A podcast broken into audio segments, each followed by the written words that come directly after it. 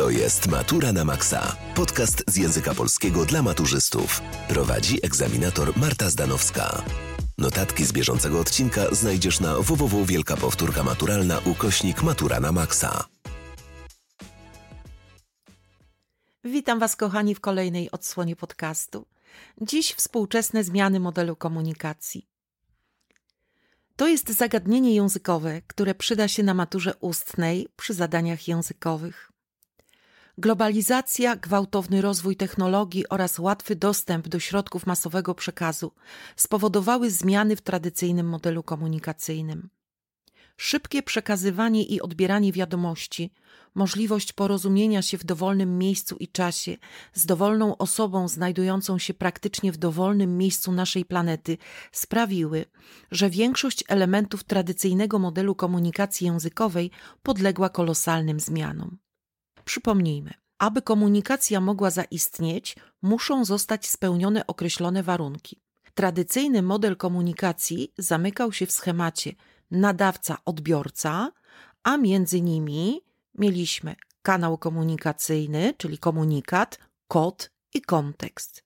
I te właśnie wymienione składniki aktu komunikacji współcześnie uległy zmianom. Nadawca-odbiorca. Obecnie granica między tymi tradycyjnymi rolami często ulega zatarciu ze względu na możliwość jednoczesnego nadawania i odbierania komunikatów. Rozmówcy, czy może raczej uczestnicy konwersacji, bardzo często wymieniają się rolami. Kanał komunikacyjny, czyli sposób porozumiewania się nadawcy i odbiorcy, zasadniczo nie uległ zmianie. Wciąż porozumiewamy się głównie ustnie i pisemnie, ale dzięki nowoczesnym technologiom, na przykład e-mail, komunikator, strony internetowe, znacząco wzrosła szybkość i dostępność tej komunikacji, uzależniając się od miejsca i czasu. Ponadto nowoczesne urządzenia umożliwiają wykorzystywanie większej ilości zmysłów człowieka do przekazywania komunikatów, np. kanał wizualny, możemy zaobserwować mimikę twarzy, postawę lub kanał wokalny, czyli ton głosu. Kod. Wiadomość może być przekazana nie tylko za pomocą kodu językowego, ale za pomocą np. grafiki, symboli, zestawu dźwięków czy określonej sekwencji gestów.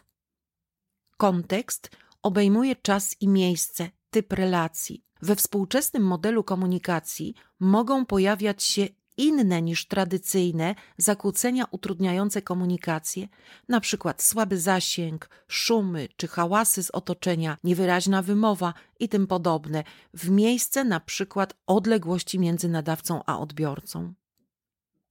Aby komunikacja była poprawna i skuteczna, nie wystarczy sam kanał komunikacyjny niezbędne są odpowiednie media. Współcześnie zdecydowanie dominującym medium komunikacyjnym stał się internet, który umożliwia łączenie się z całym światem w dowolnym miejscu i czasie. Cechy komunikacji internetowej: masowość. Masowość, czyli ogólnodostępność. Pozwala ona na wysyłanie komunikatu do szerokiego grona odbiorców i umożliwia odbieranie komunikatów przesyłanych przez każdego z użytkowników ogólnoświatowej sieci. Dialogowość pozwala na szybką reakcję na komunikat. Rola nadawcy i odbiorcy ma charakter dwustronny. Multimedialność pozwala na wykorzystanie słów, dźwięku, obrazów, symboli.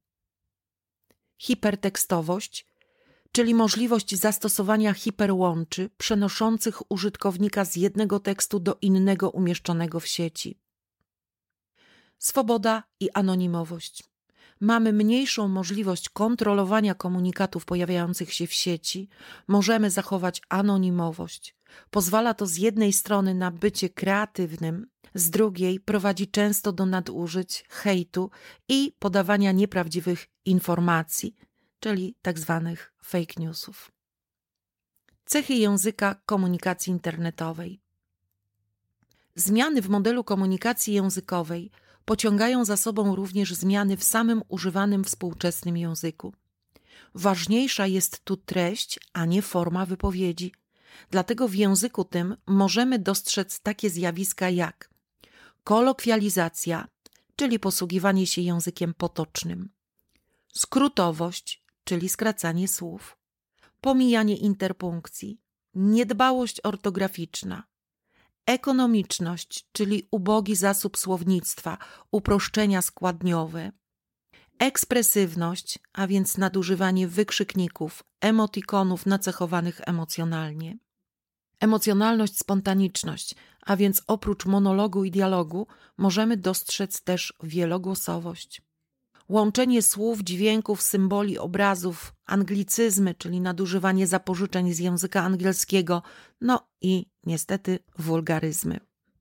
Zanim przejdziemy dalej, zapisz się na wielką powtórkę maturalną. W 4 godziny omawiamy cały materiał wymagany na maturze. Do wyboru aż 10 przedmiotów maturalnych. Pamiętaj, że otrzymujesz gwarancję z danej matury. Z kodem Matura na Maxa zgarniesz minus 10% na wszystkie powtórki. Dołącz już teraz na www.wielkapowtórkamaturalna.pl Ważną cechą języka komunikacji internetowej w pisemnym kanale komunikacyjnym jest trudność emocji i kontekstu sytuacyjnego.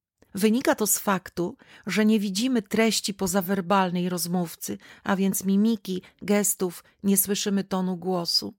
Ekspresja w pisanym internecie zostaje zastąpiona różnymi znakami, symbolami, ale nie oddają one w pełni treści pozawerbalnych.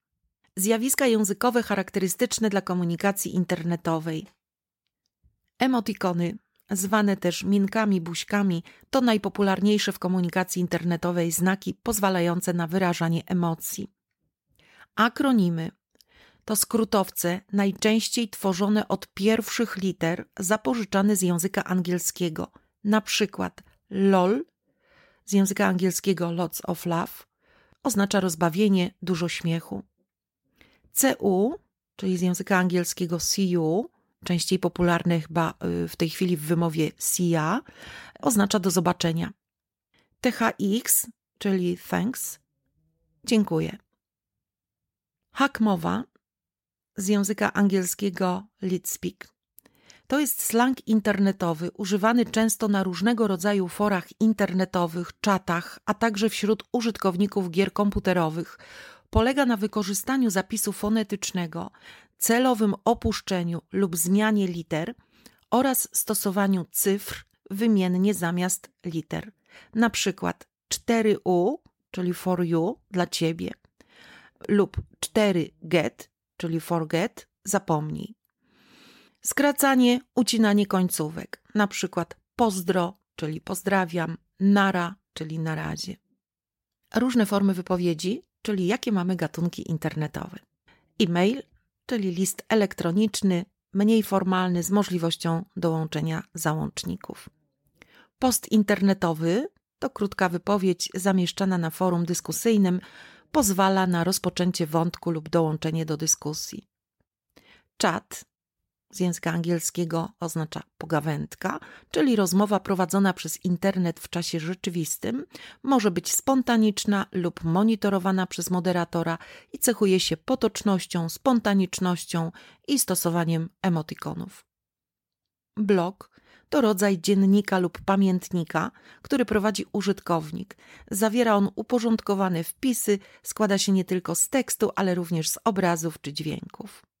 Warto zwrócić uwagę na jeszcze jedno pojęcie netykieta. Jest to swego rodzaju etykieta internetowa, czyli taki kodeks zachowań, zasady obowiązujące w internecie. Według netykiety nie należy używać wulgaryzmów, nadużywać wielkich liter, emotikonów i skrótowców, wysyłać spamu i obrażać i atakować rozmówców.